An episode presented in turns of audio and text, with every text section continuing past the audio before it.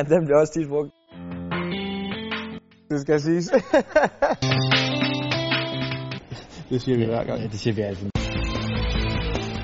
Ja, man kan være foran 2-0, og det hele det spiller, og så alligevel ende med et tab. Øh, så, så længe bolden er rundt, så kan alt ske.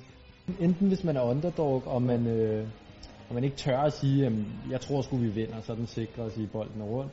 Ellers hvis øh, man taber til et dårligere hold i en pokalkamp, øh, så bruger det som undskyldning. Den tror jeg, jeg er kendt for op i Nordsjælland i hvert fald. det bunder jo lige lidt i, at man, vi, vi, man skal fokusere på sig selv, i stedet for for meget på, på modstanderen. Øh, og hvis man stoler nok på, på sig selv og, og sit eget hold, øh, jamen, så skal man bare udspille sit eget spil. Så, så skal der forhåbentlig nok komme, komme et godt resultat ud af det. Jeg tror, det er en, man bruger, når man er lidt træt af, at kommenta- kommentatorerne og journalisterne spørger om det samme spørgsmål hele tiden.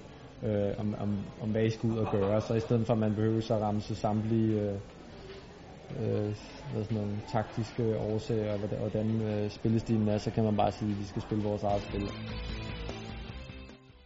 bliver brugt rigtig meget, synes jeg. Og øh, det betyder egentlig, at har man en Europakamp øh, efter en Superliga-kamp, jamen, så har man måske en tendens til at tænke på Europakampen øh, før Superliga-kampen. Så det er hele tiden med at, at tænke rigtigt og tænke på den næste kamp, den er, den er lige så vigtig.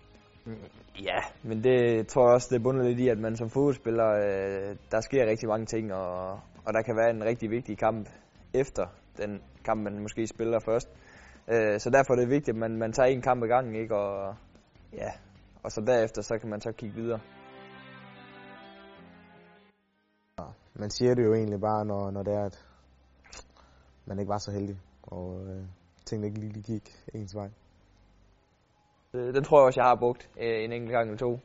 Så ja, det er jo bare, når man føler, at det hele det, det er gået mod en, og ja, det kan være dommer, det kan være nogle chancer, man har haft, man ikke har fået scoret på, og, og modstanderen bare har straffet ind i en anden ende, så føler man sig lidt, øh, lidt røvrendt, og ja, så er det stolpe ud.